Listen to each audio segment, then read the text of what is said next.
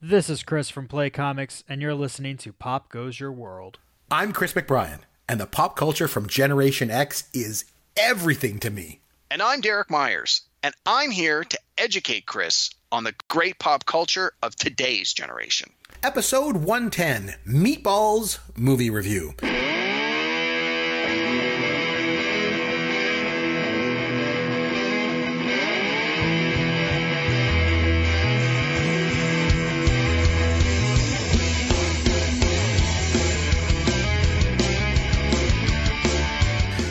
Chris McBrien, along with Derek Myers, Caveman, and this is Pop Goes Your World, the pop culture podcast for the generations.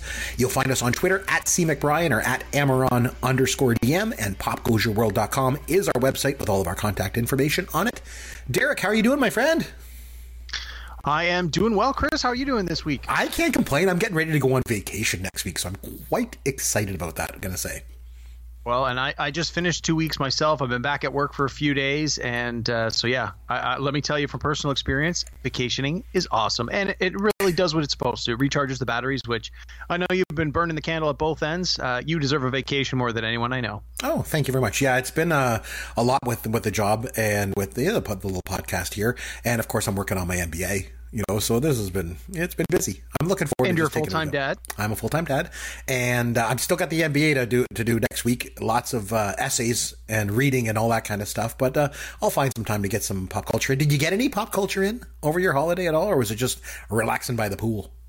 Um, nothing really since the last time we uh, we recorded a show. That was sort of the tail end of my uh, my vacation. So I think I gave you a pretty long list of things I had done. And this week has really just been getting focused, being back at work. I'd been away two weeks, so there was quite a bit to catch up on. And I'm actually taking another couple of weeks, uh, you know, not long from now. So I have a very short window while I'm at work to get quite a bit of stuff done. So it's really just head da- heads down, get the work done, focus on work, and then uh, once that's done, it'll be back to focusing on fun. There you go. My uh, my pop culture news for the week is actually bad news. So, I crawled in bed the other night and I put the TV on, and then I woke my wife up because I went no, and she woke up and she's like, "What's going on? What's wrong?" So you know how I've told you the story before, how we have the Roku stick, and I watched. Yes. There's an app on there. Bob Ross, The Joy of Painting, and it's got Oh, like yeah, yeah, 13 yeah, yeah. seasons. I go and as every night, like when I go crawl in bed, I put it on and I watch it. I just love Bob Ross, The Joy of Painting. So I go to put an episode on because it just it's soothing and it puts me to sleep. So anyway, so I go to put it on and it says this app is no longer available. I was like, no, I can't believe it. So there are some episodes on Netflix I found. They're a bit later ones, and they're ones where he like brings animals on and stuff like that. So it's still cool. He does painting and stuff, but it's just those early. This one was like the first couple seasons, and I just really liked it. It's just so I don't know. It's just something about it. I just really, really love that show. But anyway, it's gone. So the Roku app of Bob Ross is no longer. But uh, there are some other great things uh, with pop culture. So what do you say we get to our movie this week? You ready? Yeah, let's do it. All right, here we go. Ishtar. this movie was so bad. Most people hate this movie. Maybe looking at it with today's lens, I personally like this movie. it was terrible. Lip smacking, back slapping, perfectly delicious. Just awful. I can't I can't think of anything good to say about it. I like what I like. You know, I make no apologies about it. Turnabout is fair play. I've literally watched 10 seasons of Bob Ross, The Joy of Painting. It is fantastic. At least we didn't lead lives of quiet desperation. Okay, so this week uh, I had the opportunity to nominate uh, a movie. Of course, I go with a Gen X film, as I am wont to do every week. And I went all the way back to uh, 1979, and that was Meatballs. And I've talked about this movie, you know, umpteen, you know, times on the podcast already. Uh, so I decided it was about time that we went back and watched it, and we came back and talked about it. Do you want to start us off? You had to watch the movie. What are your initial thoughts after all this time? I mean, it's basically 40 years old. I can't believe the movie is 40 years old. But uh, anyway, so Derek, what were your initial thoughts on going back and watching Meatballs again after all this time? Okay, so the I, I watched Meatballs for the very first time about two years ago. And it was one of those Really? times- Like you'd never seen Yeah. it before? Never seen it. Oh, Never wow. interested in seeing it. No desire to see it. Was not interested at all. Okay. Uh, and again, it came out in '79. I would have only been uh, five years old, so. Yep. a little before my time. Um, but no, I'd heard you talk about it. A lot of other people had talked about it, and so it was on the list of well, you know, if I've got some time, I I, I might if if the, you know if the stars align and everything falls into place. Well, a couple years ago, we were getting some of the premium uh, uh, cable channels where you had like movies from the 60s, 70s, 80s, 90s, 2000s. Yes. And this was one of the ones that was on one of the channels. And I think actually you and I had been talking. I saw it in the lineup. I called you up. I'm like, Chris, Yep. Chris, Chris, it's coming on next, you know, on Friday night. Like, and I think we both recorded it. If So I I'm recorded it too. Yep. yeah, so that was the first time I had ever seen the movie, and I, I didn't love it then. Um, I, you know, I, I just I didn't care for it. And then now last week you you nominated it, so I said okay, I will make a point of watching it again, even though it didn't wow me so much the first time because sometimes you watch a movie again and you pick up some details or you now that you sort of know where the ending is, you can pick stuff up earlier in the movie or wh- whatever. There's lots of reasons you may enjoy a movie more the second time. I did not enjoy this any more the second time. it, uh, yeah, it was not something I would recommend. It is not something I think I ever need to see again. Um, I don't know. It just it, it was really a movie from a very interesting time, mm-hmm. and so it is certainly the the the movie out of time. Like if I think if I was a much younger viewer and I didn't remember a time like obviously like I said I was only 5 years old when it came out, but I grew up in the 80s, which was not that far removed and things hadn't changed that much between say 1979 and 1984 especially around the behavior of young people. So I, I could sort of identify with some of the things the kids did. Not necessarily that i did those things but i could i could understand it. I knew people who who did go to camp for a summer and and would come back with stories and things like that. But um i think it really is of its time and not necessarily in a bad way. Like we've talked about things like I'll bring up Revenge of the Nerds again. When you watch sure. it now, there are just things in there that you're like, wow, that is so inappropriate. Right. And and at the time they sort of looked the other way. This movie didn't have so much of that. No, it wasn't didn't. Nope. it certainly wasn't like a gross out comedy. It- I would not refer to it as a teen sex comedy. Nope. Uh, I don't even think there was any nudity in this, if I Nope. remember correctly. None. Yeah. Um, no, there's certainly some uh, mature scenes and Mm-hmm. uh, where some of the counselors make out, and there was certainly some uh, more mature conversations, uh, sometimes at the humorous expense of one of the characters. Um, but other than that, it's certainly tame by today's standards, probably even tame by those standards It in was, yeah. 1979. Yep.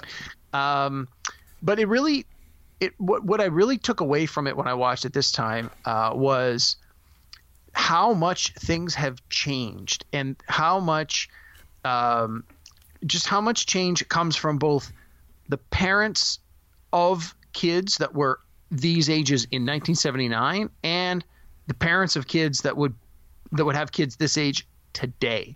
So I'm thinking back to again when I was youngster, parents would do what they did here. You drive into the parking lot, you kiss the kid goodbye, and that's it. And you don't see them for a couple of months while they're off at camp. And when they're at camp, you have these counselors that, in some cases, are only a few years older than them, and they have complete autonomy over what to do, when to do it. There's one or two grown up counselors, but certainly not to the ratio you might expect. There's like one point where the counselors say to the rest of the kids, "Okay, kids, we're going to, on a overnight. We'll see you tomorrow. or Yep. The next day, They like- leave. Yeah. yeah, they just straight up leave them at the cabins. It's like that would absolutely not fly today, largely for for legality, uh, Insurance and- reasons, You know, it's like that, insurance. yeah. Yeah, you, if Get something sued. happened, they'd be sued, and that'd be the end of it. Um, but I think that says something about the time the movie was created and the movie was shot. Like you think kids that would have been of that age in the late 70s in the late 70s and early 80s would have had parents that came of age most likely in the 60s Right. right? So if I'm coming of age in the 60s, I'm coming from a very conservative, conformist time frame and and homestead, and then you've got all this social and political change. You've got all this rebelling against the system. Uh, you know, you've got women's rights. You've got uh, the rights of black people. You, you know, like it's it's the world is changing for the better. More people are able to do more things as they always should have been, and we're finally going to start acknowledging that. So, if that's the mentality of your parents, they were these, you know, uh, we'll say hippies in the most positive way, if you can say hippies in a positive way. You got to think your parents were probably hippies in one form or another. of course they're going to be okay with sending the kids to camp. Right. And they're not going to be like, oh, my kid stubbed his toe. I'm suing your camp. I want a million bucks. Today, that's just, that's not how it would work. So, from that point of view, I, I actually found it enjoyable just to, to remember how much freedom, how carefree the kids, the parents, and everybody, the, the, the establishment really was back in the late 70s. For sure. Okay. From there, I'm going to throw it over to you. Okay, so you mentioned three things that stuck out to me, and I think we're gonna they're gonna be recurring themes throughout this podcast. Uh, number one was coming of age. You mentioned that. I think we need to to come back to that. Uh, you also mentioned tame, and you mentioned dated. So all those three things I think are going to be recurring themes. But what I'd like to do is kind of just kind of walk through the film a little bit and then kind of wade through all those themes. I just want to start out by saying, first of all, as much as I talk about this movie and how much I love it, I probably hadn't seen it in 20 years. And I remember when you said, "Oh, it's on this this channel, that free preview channel. It's on." I recorded it, but I just sat on it. I didn't have a chance to watch it, and I didn't have a chance to watch it until two nights ago. Two nights ago, I sat down and I watched it. Okay, so watching this movie after all this time, I gotta say, I absolutely loved it. I loved every single minute of sitting through that movie. And and I was thinking about it today and I had a chance to reflect on it. And I thought, well, what is it about this movie that I just love so much? And why did I love watching it so much? And I'm taken back to uh, when Yancey was on this podcast because he once said something that has always stuck with me. And I think it was a very, very true statement. And his statement was this he said, Nostalgia is a powerful drug. And he's right because I, it was an extremely nostalgic thing for me to go back and watch this movie, and so then it bring it brought me around to thinking, well, why do I like it so much? But I think you gotta you kind of hit the nail on the head. You got to think about the time in which the movie was. So in 1978, Animal House came out, right? And and from that period of 78 till about 88, from Animal House until maybe Coming to America, like R rated movies in that period, they just ruled the roost, right? Like they were the biggest thing. These R rated comedies, a lot of them teen sex comedies. And then in the middle of all this, there's this little PG movie, Meatballs, that, like you said, it's tame. There's no nudity, there's no sex scenes in it, there's innuendos, right? And we'll get to those. But I think for me, that's one of the things I loved about it. The fact that it's it's kind of almost like innocent in a lot of ways. It's not like those other sex comedies. It's not R rated. You know, it was Bill Murray's first movie. So there's that. And I, I think there was a lot of innocent fun in this movie. And especially for a nine year old, you know, back in 1979, like I was when I first saw it. Other things too, the fact that it was shot in Lindsay and in Haliburton. And for listeners in the United States, they have no idea what I'm talking about. These are little places outside of Toronto. I live north of Toronto, and these places are very close to me. And even when I was growing up, I didn't grow up here in the t- in the city that I'm in right now, but it was it was not far away. And just the fact that oh they they're gonna shoot a movie like in you know in in in Ontario, that's so cool, right? Bill Murray's gonna be in it, so I think that was a, a real thing for me. Like remember the opening scene when the buses all pull in in the parking lot and they're in like the Yeah. parking lot of like like the mall. Well, Yeah. that's it was a Kmart. I, mean, I don't know if you noticed that. That's the, that was that's the old Kmart in Lindsay where they shot that. And one of the cool things was in that scene when Bill Murray comes in and he's wearing the Hawaiian shirt. Remember in the red shorts? Yeah, yeah, yeah. He showed up. So they they didn't know. They cast him in the movie, but they didn't know if he was going to show up and actually do this movie. This was his first movie. He was on SNL for one year, and Ivan Reitman convinced him to be in this movie. And but they didn't know until the last second if he was even going to show up. And they're getting ready to shoot the opening scene. And lo and behold, a car pulls up, and Bill Murray pops out of the back seat of the car, and he's wearing this Hawaiian shirt and shorts, and just walks right in and starts doing the scene. Those were his clothes. He didn't even go to wardrobe. And also the fact it's it, so it's it's his first movie, and it was also Ivan Reitman's first movie. It was his first movie directing, and he had produced Animal House. And when he produced Animal House, it was actually that movie was actually based on his time at McMaster in Hamilton. But this was his first time that he ever directed a movie. So I think all those things that are kind of together. Bill Murray's first movie, Ivan Reitman's first movie, it's shot in Canada. It's an innocent movie. It's not restricted. All those things were very appealing to me, and they've always been appealing to me. And those are some of the reasons why I liked it so. A lot of other reasons too. We're going to get into tonight, but that kind of sets the stage. Does that make sense? Yeah, for sure. So I, I got an important question for you then.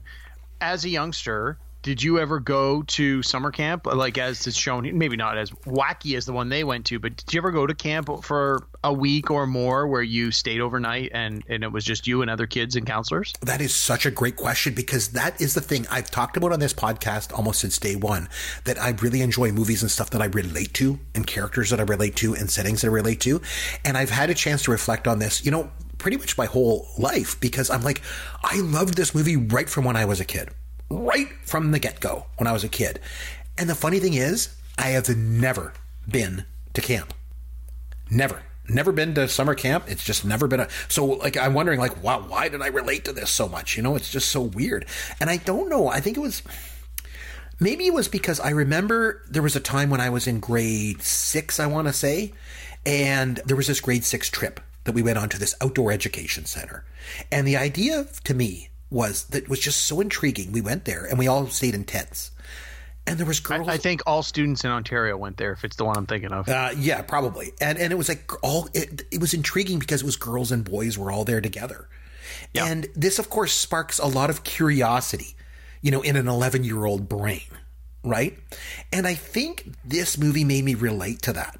Like, especially in the scene, as you mentioned, when the counselors go on that overnight, like like that scene was in a lot of ways was all about sex, right? Even though it's it's just implied, you know, and and even though I didn't totally get it, you know, as a young youngster watching that, that I, I, guess I just was intrigued by it and thought, well, I remember when we went away to that trip, and that was like, hmm, you know, it just your mind starts wandering when you start to get to a certain age when you're young, right?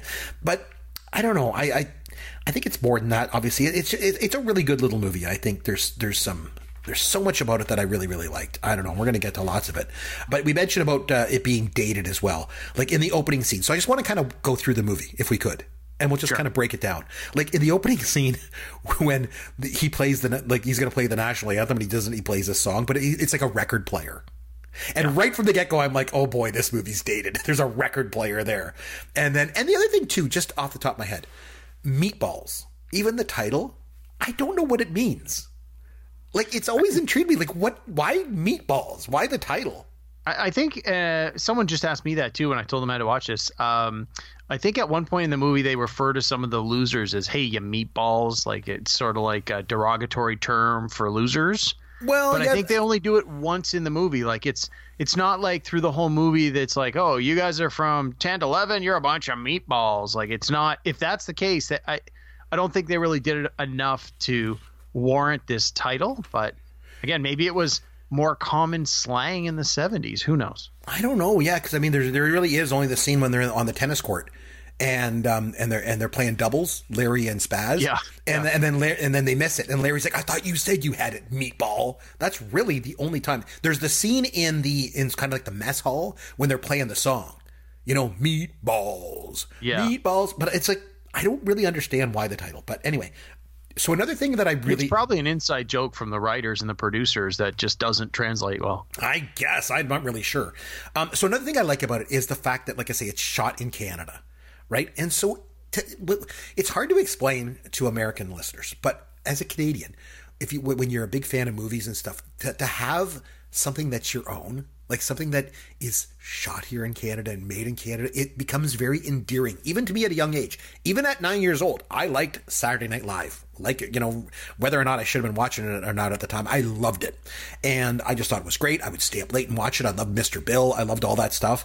And so the idea that this guy from, from Saturday Night Live was going to come to, you know, close by and shoot a movie here in Canada, and the fact that they used a lot of Canadian actors in it like Sarah Torgov. I mean, she didn't do much else after. She did a movie called uh, "If You Could See What I Hear." I remember shot in Toronto, and I like that movie.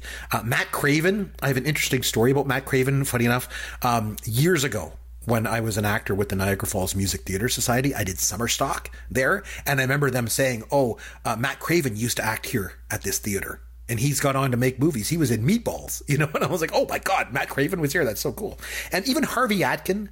I was going to say Harvey Atkin. God, I recognize he, was, he, used to do a bunch. Of, I think we were Leon's commercials here. He did the voiceover of Leon's commercials, and also he was on Cagney and Lacey.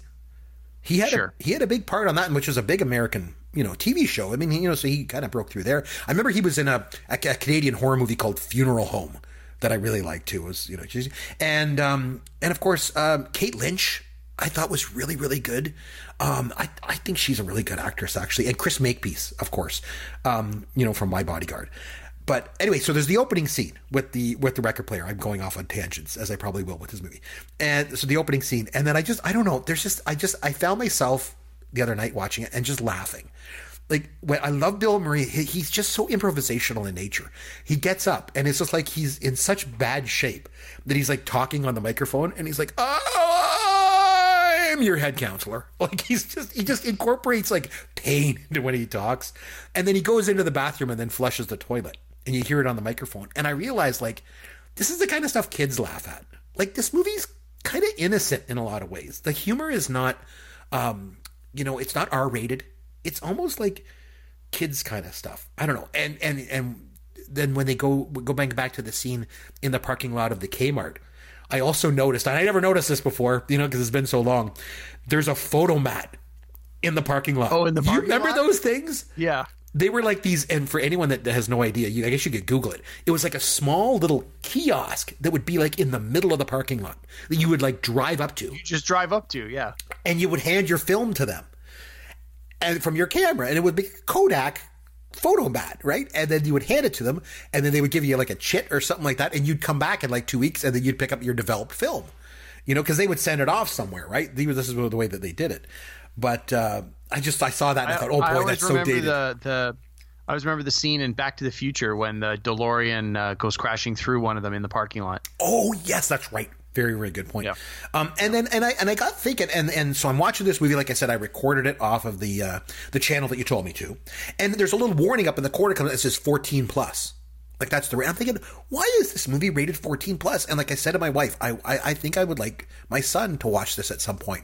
And she's like, no way. There's she's because she read about it online. She's like, there's sexual innuendo in there, and there's bad language. And I'm like, I don't think so. So then I watched it, and right from the get go on the opening scene, yeah, they say the S word. So right away, I'm like, oh, geez. So they do swear in this a little bit, and I counted four times they use the S word.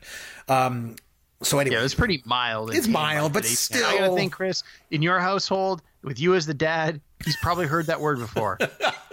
or worse, maybe I don't know. Probably worse. So, um, so oh, another thing that comes to mind too when I was mentioning about Matt Craven, again, kind of like a theater connection there. I remember when I when I was at the uh, the, the the summer stock there when I was doing uh, theater in Niagara Falls, I had a director. And I remember she told me she was from Haliburton, which is where they shot this movie, and she lived there at the time that they shot the movie. And she told me the story about remember remember remember when the parents come and Spaz's dad is backing up the car, Yes. and Spaz's like, more, more, more, and bang. Oh, sorry, Dad. And he's like, pushes his glasses up. He's a nerd too with the glasses and the tape. Well, he has no lines in the movie. But I remember her telling me a story. She's like, Spaz's dad was like a guy in the town. We knew him. He was like one of my friend's dads. And he was in the movie because they put a lot of locals in the movie as extras, right? Yeah, yeah. I read the trivia. That's what I found too. They said they used a lot of locals, and they again Canadian production. I'm sure there were tax credits. And so yeah, so so she said, "Oh, this guy that played Spaz, played Spaz's dad, he was like I knew him." And then he was in the movie and then he just disappeared. Like nobody knew where he went. We don't know if he like upped and moved to Hollywood like to try and become a star. He just disappeared. So I just thought that was a weird thing. Um anyway, so the opening scene again. I like the guy with the microphone that's interviewing and he's got great voice, right? He's like a radio guy and he's interviewing and then of course Bill Murray just steps in and starts improvising. For a thousand dollars. yeah, and they get to do this, and it gets named King of Sexual Awareness Week. And I'm like, okay, yeah, maybe my son probably shouldn't watch parts of this. You know, again, it's a little bit a lot of innuendos and stuff, but um, but yeah, I don't know. And and, and so I noticed uh, one of the the counselors in that scene was wearing a shirt that said Camp North Star on it. Cave, I don't know what you got to do. I don't know where you got to go. You got to get me one of those T-shirts. I want a Gotta go into my time machine. I think. Oh man, I don't know. I may, I bet if I went on eBay or something, I could probably find one. Um, I love there's a there's a, a scene that they they go into the camp, and where this kid says, or like the, the counselor's, okay, well, now we got to go have a rest because it's all like young kids, right? Oh yeah, it's time for you kids to go have a rest. And like what kid, he, I don't know, he looks like he's about four. He goes, if I wanted to have rest, I would have stayed in Cleveland. Like, I, mean, I just thought it was a funny line. I don't know. And that's a scene where the the frog, remember the frog was dead, Yeah. and then Yeah, yeah. and then the counselor was like being a nice guy. And I realized like I, this movie is innocent. There's an innocence to this movie, I think. And then I, I laughed out loud in the scene when they were talking about, oh, we're going to play a soccer game. What are we going to do? We're going to kill him. What are we going to do? We're going to kill him. We're going to kill him. And then Spaz, we're going to kill him. like he just does it out of order. Like he's such a nerd, you know? Oh, man, I tell you. Um, and then there's that scene in the diner when, when Rudy, he, he wants to leave, right? Chris Makepeace's Yeah. character. Yeah. And he's just sitting there and he's having like a, a Coke and he's he's got his Greyhound ticket. And I'm looking at that, and I'm just and, and, and what came to my mind was I thought, you know, it's so dated too because if that was today, he'd be sitting there on his phone. But Well, back in those that, days, he wouldn't be there by himself. They'd True, that's a good someone would be point. calling him. Oh my God, where are your parents? Oh, well, they have to be charged with ch- you know careless child care because they let their ten year old kid alone at a bus station. Oh no, it's, Well, Bill Murray it's does just come a different in. time. Yeah, Bill Murray does come in because he was looking for him. Remember? And Bill Murray comes in, and and again, Bill Murray's almost improvisational. Like, Well, I read I read that that scene was not in the original movie, and then when they did their original cut, it was too short. So they went back and put some more scenes in, and they tried to get obviously they wanted Bill Murray in some more scenes, and Mm-hmm. that whole scene at the bus station was added after. And exactly to your point, it was it was very bare bones script. They're just like, hey, go ahead, do some stuff, and we'll see what we can use. Well, I know that originally in the script they had more scenes with the counselors, like the counselors in training, the CITs as they call themselves. There was lots of scenes with them, and they they cut them back and they added more scenes with Bill Murray and Chris Makepeace to get Bill Murray more more screen time, and also just to have that side story kind of going, you know. And, and speaking of which, like Bill Murray again, speaking to there's something about the innocence of this movie that I just I don't know. I've always really liked. Uh, Bill Murray has a great line there, and I don't know if it was improvised or not. You're you're saying that scene was kind of added afterward. He he delivers a great line because he says, "If you make one good friend a summer, you're doing pretty well." And I just I don't know. There's something. About, I've, I've even said that to my son before. You know, if did at school, if you make one good good friend at school, you're doing pretty good. You know. Um, and then I love that Bill Murray grabs his head and he's like, he's nodding. Are we going to go? And I'm realizing Chris Makepeace had some crazy hair. like, he just had some bad, bad hair. It was the '70s, man. Yeah. lay off the hair. And then, um, so anyway, so then they, they go back, and then there's the scene where Hardware, that's Matt Craven, where he's going to hook up the air conditioning unit. Remember, he stole it from Morty's office. Yeah. And there was just something I just started laughing again because then there's Larry, the the the, the chubby guy, uh, Fink. He's he's sitting there watching. He's just sitting there, just eating a bag of Oreos, just just like they're, like they're potato chips. like Yeah. like jeez. And then the scene when they're uh, um, when Tripper is with Roxanne. And he's getting kind of like like aggressive with her. Now they have a history too, right? You can tell. And he's like he's like you, just the line that he gives. I just I don't know why I found it funny. And he's like, I have what doctors call very active glands. And I just I just laugh because I'm thinking like it's it's a PG movie, so they're got to make these kind of statements without being R rated, right? And then Right. and then oh, and then Morty walks in and Roxanne's like on top of him. Uh, So going back to Rudy for a second, um, I loved the fact that there's a message here. There's a message in this movie too. I think that's always sort of reached me. That is, everybody's good at something. Like because Rudy notices Tripper running, he's out jogging, so he goes out and, and joins him, and he and you realize like he's a really good runner, you know, like and it ends up playing up later in the scene. Um, so I don't know. There's there's that. I'm a huge fan of Animal House. I've mentioned that before. There's that inspirational talk scene that Bill Murray gives. Remember, like like it just doesn't matter. Yeah. Um, it's a bit later in the film, but that's a total it reminded homage. me a little of uh, the scene in Animal House. It where is. Like when the Germans bomb. Pearl Yeah, Harbor, exactly. right? The, yeah, the Germans. Uh, he's on a roll. Yeah. that whole scene with Belushi and animals. I agree. Um, so then there's that kind of. I don't know if it was like a, uh, a like a Olympics kind of thing, like the play day sequence. Yeah. You know, so that was. That's- but that's like a. Sorry, I'm going to jump in here. Yeah, no, of I- course. one of the things that I found, and and you sort of beat me to the punch on a little bit of this was that this movie to me was very formulaic. Uh, pardon me, was very formulaic. Not so much at the time, but it sort of spawned a lot of copycats where you get this ensemble cast together of relative unknowns. You sort of have all the different archetypes represented. You throw them through some, you know, zany activities, and by the end of it, you have a message, some sort of message. At least one or two of the characters have had some, you know, growth as a character. They've they've either done something wrong and have learned from it, or they've gone through some hardship and overcome it. And uh, you know, that, I think that's reminiscent of most kids' movies, uh, regardless of when they were made.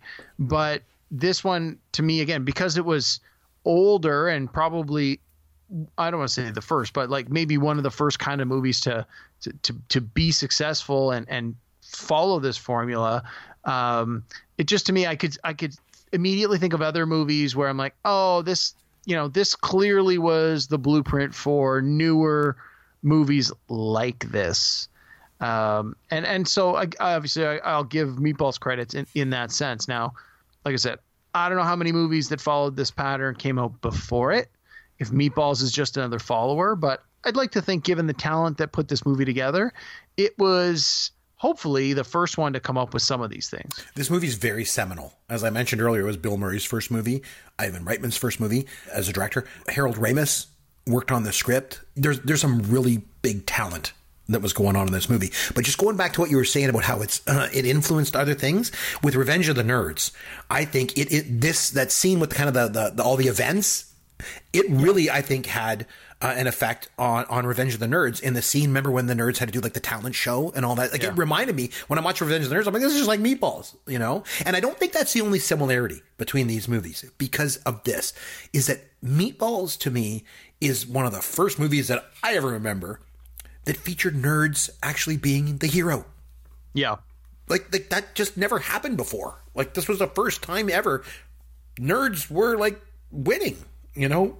And, well, and I don't even want to say nerds as much. Uh, like, hey, some of them were nerds, but I think it's more just average kids. Like, it wasn't that in in a lot of movies that came after this, you had like the rich preppy jocks uh, who were clearly representing the popular crowd, and then you had like the nerds who usually were academically excelling, not good in sports, usually not as much money, that kind of thing. Whereas this one to me just seemed more like, yeah, they clearly weren't the rich kids. They didn't go to the rich camp, but it wasn't necessarily that they were all nerds. It was just that they were more the average everyman and that's why I say like there's all the archetypes represented. You got the fat kid, you got the nerdy kid, you got the guy who thinks he's a ladies' man but is nowhere near that. You got the one of my the wisecracking counselor. You got the you know like all the types are represented here, and I think you need to have them all represented so that you know the various scenes can come together nicely. Um, but yeah, you know, I can definitely see it as a precursor to Revenge of the Nerds, which you know, right in its title tells you this is about nerds. This is straight right. up the outcast, the brainies, the whatever. Uh, I don't think this one like at the time, I think the term nerd was certainly more mean spirited. And uh, I, I, didn't get the sense that any of these characters were looked down on by their peers. I think that there was certainly that that brotherhood and camaraderie. Um, again, it was almost like this this disillusion of the of the lines where we're just all here. You know, it's the guys, it's the girls, it's we're all going to be friends, and and you went from there. Yeah, and, and, and like I say, like in that period of time from 78 to 88, all those R rated sex comedies, this thing still stands out as just kind of like a just a totally different movie because it was just so innocent. The the scene um, where they're playing cards and they're drinking the club soda and belching again, like just it's just kids humor, right? And I actually really really love that blackjack scene because it gives Bill Murray a chance to improvise, as a lot of the scenes in the movie he does, but it also establishes just how kind and caring that he is to this lonely camper. You know, and then this is where again I think the movie is very innocent because then he's like, I gotta go. We're going on a midnight excursion. And then he even goes into the, the, the, the CIT's room and he get, gathers up the guys. He goes, okay, we're doing a midnight thing. Run here. And then one guy goes, oh, we're going on a panty raid tripper? No, if it was Revenge of the Nerds, that's what they would do. But in this movie, they don't do that. It's more innocent. So what do they do? They go to Morty's room and then they they tie him up when he's sleeping in his cot and they take him out and they put him up in a tree. Like it's just innocent fun you know? Like yeah. I, I, don't know it's just and then the parents come in the next day and morty's like suspended from the tree and they're all driving by hey mickey! They're all honking you know, yeah, yeah. you know. They probably went to camp too because they all call him mickey you know? Um yeah. and again like i said i never went to camp so i don't know why i like this movie so much. Probably like i said because i saw it when i was nine. And it's just it's just a little bit naughty, you know, enough for a nine year old to be naughty. Which, by the way, takes me to the next scene when Larry and Spaz are under the cabin. That I liked. That reminded me. So this to me was the precursor for Porky's. Yeah, yeah, that's a good point. And then, then when they're underneath there, and then Spaz gets out, and the girls come out, and they realize that they're underneath there spying on them, and so they reef his pants off. They reef Larry's pants off, and then he, of course, he has like, "Are you a homo or what?" Like it's just like so seventies, right? And then I love the next day, uh, Tripper's doing his announcement. You know, good morning, everybody, and also there's a very fat pair of pants hanging from the flagpole this morning. Again, just innocent kind of humor, like it's just uh, fun. And then, of course, the parents are coming in. And of course, Morty's caught us at the side of the road. It's like this running gag, right? I just, I don't know. And then um, when they go on to the, the sort of the contest, where like they're going to go up against Mohawk, and they're playing basketball, and these these Mohawk guys look like NBA pros. And then you got North Star in like cut off shirts, like no sleeves. And of course, Larry Fink is out of the court. He's eating like a chocolate bar while they're playing. Yeah. I don't know. And then I love, I, I laughed and laughed at this when Morty shows up late because he's sleeping on the side of the road, right? Because they put him out there. So he shows up on a bike. And then, and Bill Murray's like, "Oh, nice team spirit." and then the one girl, I think it was Sarah Torgov's character. She's like, "Where were you, young man?" Like, just I don't know. It's, it's innocent. And then what do they do? They pants the other team. Like they pull their shorts down, right? Like again, it's just all juvenile stuff. I loved. Talk about being dated, right? I I love when they go to the the social. I think they call it, and they're having the dance, and they're playing "Making It" by David Naughton, which I've mentioned on this podcast before as one of my favorite one hit wonders. Do you recognize that song in that No, scene? I, I didn't. Oh, it's like this old. You remember David Naughton? Remember he was in uh, the Dr. not. Pepper. He was in the Dr. Pepper commercials. He was in American Werewolf from London. American Werewolf from London. I, I believe you. I just don't Okay. remember it. And so then he came out with this like disco song, and it was like this big hit. And uh, and there's that. So you mentioned earlier, uh, and I, I just mentioned it was one of my favorite characters. The guy that's like thinks he's the ladies' man. The guy who wears the glasses. Yeah. Remember, it was like Lance Cashman. So his name is Ron Barry. This is his only film role he ever had. And to me, he had the two best lines in the whole movie because he's at the social and he's like trying to pick up a girl and he's talking to her. And so how does he do it? He's like, well, I paid $200 for these shoes, but I mean, I'm the best. Like, it's just, just stupid line. Like, and then my other favorite line is when the one guy, uh, Crockett is talking to the girl and he's, and she's like, I really like you. And he's like, I thought you liked Lance Cashman. And he's like, oh, Lance, Lance Cashman's a total jerk off. And he's like, jerk off? I don't jerk off. Like he's he's these stupid like lines. I don't know. Oh man. I noticed one thing that was inter- again having not having seen this movie in so long, like I was able to pick up on little things. There's a scene with Wheels and AL when they go back to her room and he's like taking out the food and he's like, "Hey, this is our third anniversary." You know, behind her on her headboard is her theater headshot. It's like a theater black and white theater headshot like you would use to try and get a job you know, in acting is like sitting there on her mantle, which I thought was weird. And then right after that is just he just cuts to this scene where someone's like water skiing. Bill Murray's like, "Hey, you on the water skis!" And the bird's like, "Ah!" And they fall, yeah. Again, juvenile, stupid, stupid stuff. I don't know, man. I don't know. I just I love this. Then they go on the the overnight or whatever, like when they go away, and then the the girl Wendy's in the pink bikini, and Spaz just drops his paddle in the water. yeah. Keeps paddling. Yeah, but he drops there's like paddle. nothing there. I and then Kate Lynch. I'm telling you, I I don't know whatever happened to Kate Lynch. Uh, she played Roxanne. I think she is a, just an outstanding actress. I don't know. She, she jumped out to me in this movie. I don't know. The scene then they're all sitting around the campfire, and they're gonna, he's going to tell like a scary story, and, and it's just so funny. The camera pans around. Every single one of them is there with a girl, like they're all paired up except Larry, who's just eating a whole bag of marshmallows. like, like they're like, like it's like chips or something. He's just eating marshmallows. I don't know. And then Tripper tells the scary story about the guy with the hook on his hand. Right. And then Spaz is like, "Well, I heard that story before, but I, I heard that the guy was missing a foot." Missing a foot. Yeah. I don't know. Just innocent stuff. I don't know. It. I don't know. Like I, I just think it, it's more than the fact that it's just a lot of fun. I, I think it's a good little movie. I think there's some good Canadian actors in it. Like I say, it's got Bill Murray. He's a comedy icon. And in, in, in a lot of ways, it's innocent. And going back to what your one of your original points is, I think it's a coming of age movie. And I think in today's day and age, you know, young man, as I always say, um, you can access anything you want online. You could pick up your phone and you could look at anything, like sexual stuff, anything. I think there's something to be said about an innocent coming of age movie. Don't you? Yeah, for sure. Um, and it's like I sort of said before. I, I don't necessarily think this would appeal or keep the attention of younger kids today, but if they were to sit through it all, uh, I think they would get out of it a lot of what you're talking about. Um, but I think you would mention uh, one of the things you said before as well is is the relatability factor. And for me, I mean, I, I went to scout camp and I stayed, you know, for a couple of years in a row. I went away for a couple of weeks and did the whole thing, and just it just never appealed to me. I I, I could see why people enjoyed it, and hey, I certainly enjoyed parts of it, but. It, you know, uh, after a couple of years, my parents would say, "Do you want to go back next year?" I'm like, "No, nah, I'm good. I've done it. Uh, I know what it's all about, and I, I'm out." Um, so from from a certain point of view, I could relate to some of the scenes in the movie, um, but I, I, just didn't really enjoy it as much as I, uh, you know, as much as you probably do. Well, definitely not as much as you do, but maybe not as much as you had hoped I would. It, uh, you know, I was just like, meh.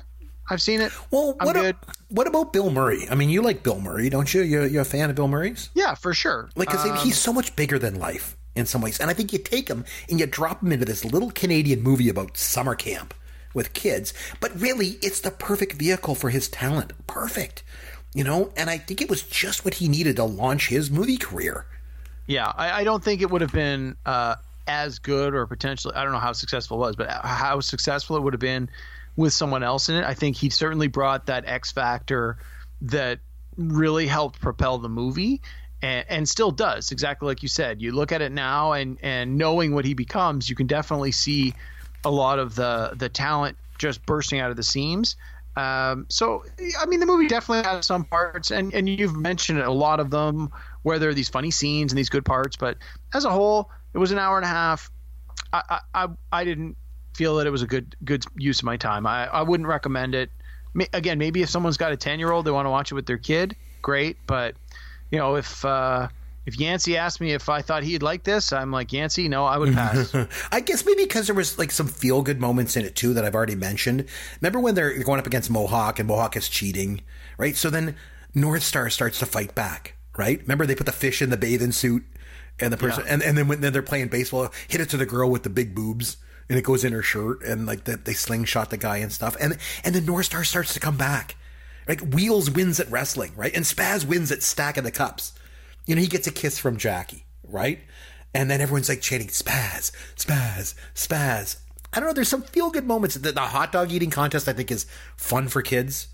You know, like he's, I don't know, Fink versus the stomach. I don't know. And then uh, obviously, Chris Makepeace's character then doing in the final scene when he gets to run. Like the whole Rudy the Rabbit, Rudy the Rabbit scene, it just looks like Chris Makepeace and Bill Murray are having so much fun in that scene like whatever happened to Chris Makepeace? Either by the way I liked him a lot and I'm going to be for sure nominating another one of his movies sometime. I mentioned earlier My Bodyguard. I was gonna say he had more movies. Okay, yeah. I'll look him up then. My Bodyguard man. Even my wife liked that movie. I made my wife I was like because I really like My Bodyguard a lot. And it came out in 1980 it came out after this and he was in that movie Chris Makepeace was played the lead character and I even made my wife watch it and she's like oh my god that's a really good movie man like it's a movie you've probably never heard of most people never I've heard of it, but I don't. I've definitely never seen it. I remember when I was at Fan Expo, I went to the um, the Q and A with uh, with the Cusacks, John and Joan Cusack, and and of course if I have to put my hand up and start talking. I'm like, my bodyguard, and she's like, oh my god, that was my first movie, and like John is like, ah, no, nobody else here knows about my bodyguard, you know, like this guy's the only one. My bodyguard is really good, but I thought he was good in this too. Chris Makepeace was good. He did a lot of these actors that were in this. They were all Canadian actors, um, and a lot of them you know, did just did some Canadian stuff. There was a there was a, a TV series around the time called The Littlest Hobo, and a lot of them just did episodes on there and stuff like that. Chris Makepeace did as well. But I, I think I really liked his character because I think even if you just even if you suck at stuff in life, you can still be a hero. You know? Sure. I, and I, I don't know. There's just so many things about this movie that just touch me in a lot of ways. I just think it's great. And then, of course, the movie ends with Morty in his bed on a raft in the middle of the lake. on the raft. You know, and, I, and I I've laughed. seen- that I've seen reused and ripped off and homage and you know done it as an homage or straight up rip off in a number of other things, mostly in cartoons. I think The Simpsons did it. I think maybe American Dad did it. Like I've seen that done many times. And and like I say, like I genuinely laughed at the end of it, and it's just during the credits, and he's falling off, and I'm just like, I don't know. There's just an innocence to the whole thing. I know you didn't enjoy the movie. You said when you first watched it two years ago, you didn't enjoy it again. But can you at least understand where I'm coming from with some of this stuff? I can, but since you've never been to camp, that it sort of baffles me why I know. you do like it as much as you do. But Probably eh. because I'm a nerd and and I was like picked on a lot when I was a kid and maybe bullied a lot. And I just like the fact that, you know, that you can still be good at something and maybe be successful. And it was kind of, I don't know, there was, and it was kind of innocent too around that time. Nostalgia is a power, powerful drug. As I said earlier, uh, Yancey was definitely right, and and I, and so this movie came out right when I was young, and I saw it, and I thought it was great, and it came on TV, and it was edited, so I got to watch it, and then I just bought it on VHS and I watched it over and I just there's just something about it that's always been one of my favorite movies. I've probably seen this movie more than any other movie. even more than Star Wars. Maybe maybe Star Wars. And I know Star Wars, Raiders of the Lost Ark, and Jaws, my favorite movies of all time, but I've probably seen this movie more than any of those movies. Wow. Crazy. I don't know. There's just something about it. Even though it's been 20 years since I've seen the damn thing, but you know, I don't know. I really like it. But uh, do you have? If you gave it a rating at uh, one to ten, uh, how bad is it going to be? Five. Oh wow, really low. I I would give it uh, probably an eight, just because Wow. all the reasons. Like I said, I just there's something very endearing, and and and that's what movies are supposed to be. Sometimes, sometimes they're supposed to be funny. Sometimes they're supposed to be scary. Sometimes they're supposed to be dramatic or they have a message, and sometimes they're just supposed to be endearing. And to me, this movie is very endearing. So there's that. Anyway, on that note, what do you say we have some Fun with Caveman. Okay, my friend, it is over to you. What do you got for me this week? All right. So uh, you made me watch this terrible movie, Meatballs. Terrible. Come on. okay, I won't say terrible. This movie called Meatballs that I didn't care for, All right. And then all the time I'm eat, all the time I'm watching it, I just keep thinking I could really go for a plate of spaghetti and meatballs. Okay. so when I was putting together the trivia, I looked for other movies that have food in the title. Okay. So I'm going to ask you ten questions. All I'm going to give you the, the a brief synopsis of the film. In some cases, I'll give you hints like who was in it, and it, every time I'll tell you what year it came out. And uh, you got to give me the name of the movie. And the common theme is that every title Has food a it. food in the title. Okay. All right, we got ten. All right. Uh, some are newer, some are older, some are really older. Uh, I'm thinking you're probably gonna do pretty good on most of these. I'm gonna say my guess is you're gonna get uh, six or seven out of ten. All right. I think I'm gonna stump you on a couple of the newer ones, but I think you should do pretty good on most. All right. All right, you ready? Sure. In no particular order. In this 1975 Disney classic, three orphan children strike gold in 1878 California, but it's the two bumbling outlaws played by Tim Conway and Don Knotts in their first film pairing who steal the show. The Apple Dumpling Gang. Yes, that's correct. All right. All right. In this 1988 comedy horror sequel, Okay. Professor Gangreen, played by John Astin, has developed a way to make this food look human for a second invasion. Fortunately, George Clooney and his 80s hair save the day. Oh God, I have no idea. It was called Return of the Killer Tomatoes. Oh yes. Oh, I didn't know George Clooney was in that. Wow. Yep. And he had big, big 80s hair. All right. Just like when he had was in the um the Facts of Life. Oh, even bigger. Yeah. Yeah. Yeah. All right. Number three. Okay. After living a life marked by coldness, an aging professor is forced to confront the emptiness of his existence in this 1957 film written and directed by Ingmar Bergman. Oh, Bergman. How well do you know your foreign films? I You know. I know. I know. For I know Bergman Often, well. often called Bergman's best film. Although I would disagree. I would say it's Seventh Seal, but yeah, I think the Seventh Seal is his best. Um, I don't know. Wild Strawberries. Oh, Wild Strawberries. Okay. Yes. come on, gotta have food in it, right? Yep. All right. All right, you're gonna, you're gonna, even if you don't know the answer to this, you're gonna love the question. Okay. In this 1988 film, Mhm. three teenage girls come of age while working at a restaurant in a Connecticut town. This movie was also Matt Damon's film debut. I have. N- oh, wait a minute. Is it Mystic Pizza? It is. Oh Mystic yes, Pizza. yes. Oh yeah, Nice. Very good. Apparently, the Connecticut town is called Mystic. oh, like, oh. go figure. Which I didn't know. I've never seen it, Nice. but gives you a chance to put in your Matt Damon. Matt gaming. we love to do that. All right. Awesome. All right. Uh, number five. When a bumbling New Yorker is dumped by his activist girlfriend, he travels to a tiny Latin American nation and becomes involved in its latest rebellion in this 1971 Woody Allen Yes. film. I know it's bananas. It is bananas. Yes. Good job. Yes. Figured you'd get that one. Some of these I know are like pretty easy. I'm like, oh, as soon as he knows he's looking for a food, he'll get them. All right. Uh, yeah. And I like Woody Allen. All right. Number six. Yep. A housewife who is unhappy with her life befriends an old lady in a nursing home as an enth- and is enthralled by the tales she tells of people she used to know in this 1991 film. Is it fried green tomatoes? It is. Oh yes. Oh, Have you ever seen it? Never seen it. Nope. I've but I, never seen I just kind of deduced it that that would, be yeah, what it is. no, I figured it's me too. Yeah. Yep. Yeah. All right, this one you may or may not get. It's Okay. a little newer. Uh, All this right. was big when I worked at Blockbuster. Okay. This 1996 stop motion animated feature film based on a beloved Roald Dahl children's book from 1961 features the voice talents of Richard Dreyfuss, Pete Postlethwaite, and Susan Sarandon. I think I know this. I've never seen it. Is it James and the Giant Peach? It is. Yes. It is James and the Giant Peach. Yeah. Good job, I'm bud. familiar with it, I'm, but I have never seen it. I've never seen it either, but it was huge when I worked at Blockbuster. I remember when it came out, people lost their minds. I'm like, I, I guess they must have known the book, but never appealed to me.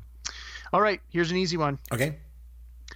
This 1940 John Ford classic, based on an equally classic book by John Steinbeck, follows a poor Midwest family forced off their land as they travel to California, suffering the misfortunes of the of the homeless in the Great Depression. One of the greatest American novels ever written, The Grapes of Wrath. Indeed, it is. Yes. Oh, I've so never read it nor seen the movie. Oh God, you got to read the book. It's so good.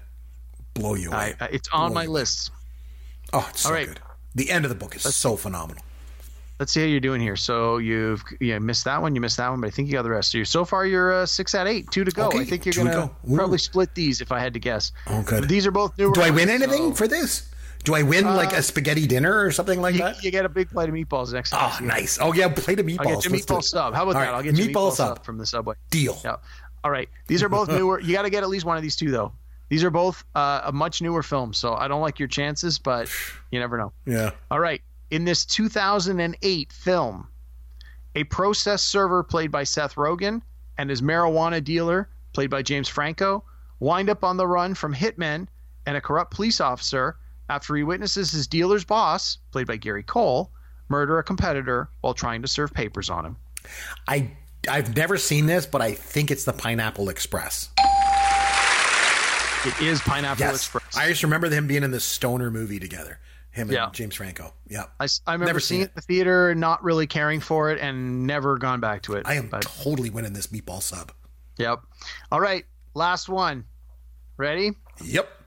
a local scientist is off, often regarded as a failure until he invents a machine that can make food fall from the sky in this 2009 animated film based on a 1978 children's book of the same name. So I've never seen it, but my kids watch this all the time, and it's cloudy with a chance of meatballs. Oh, I had to put that one in for the last Very question. good. I Tenth like question it. had to have meatballs in the answer. There you go. You did pretty good. You eight out of ten. Eight out of ten. That's not bad. I won, and most importantly, I won the meatball sub from Subway. Meatball sub, six inch, six inch. I'm not a rich man. Jeez, you're, ch- that's a little chintzy, isn't it? That's a little chintzy. I don't know, man. Okay, Uh, fine. I'll get you 12 inch, but you buy your own Coke.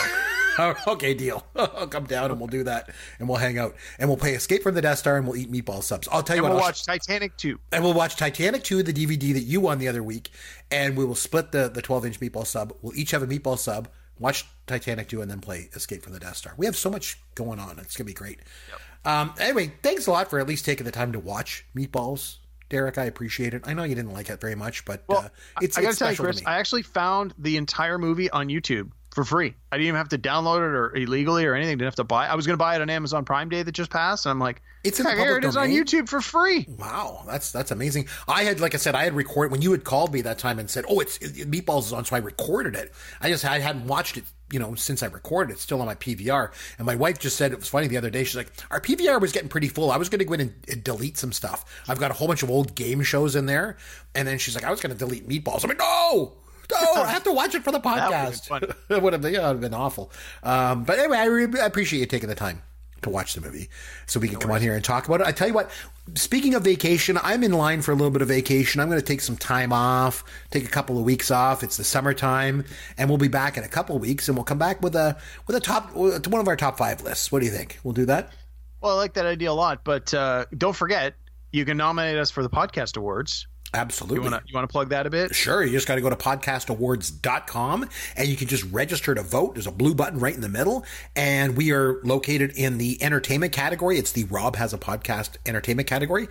Go in there. If you nominate Pop Your World for that, that'd be great. And while you're there, nominate a bunch of your other shows. Go through what are your, some of your favorite podcasts and nominate them in the category that you'll find them in. And then, yeah, that'd be great. We'd obviously really appreciate that. But like I say, we'll be back in a couple of weeks. We'll do a top five list at that time. In the meantime, enjoy your vacation, Derek. I will enjoy my vacation. If anybody would like to reach out to us, we will still answer anything on Twitter at C McBrien or at Amaron underscore DM or go to popgoesyourworld.com, shoot us an email or contact us there. We'd be more than happy to, uh, to reach out to you and answer anything in the meantime. But until next time, this is Chris McBrien for Derek Myers saying thanks for listening to Pop Goes Your World, the pop culture podcast for the generations.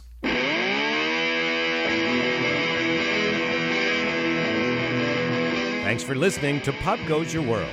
You can contact Chris and Derek at popgoesyourworld.com.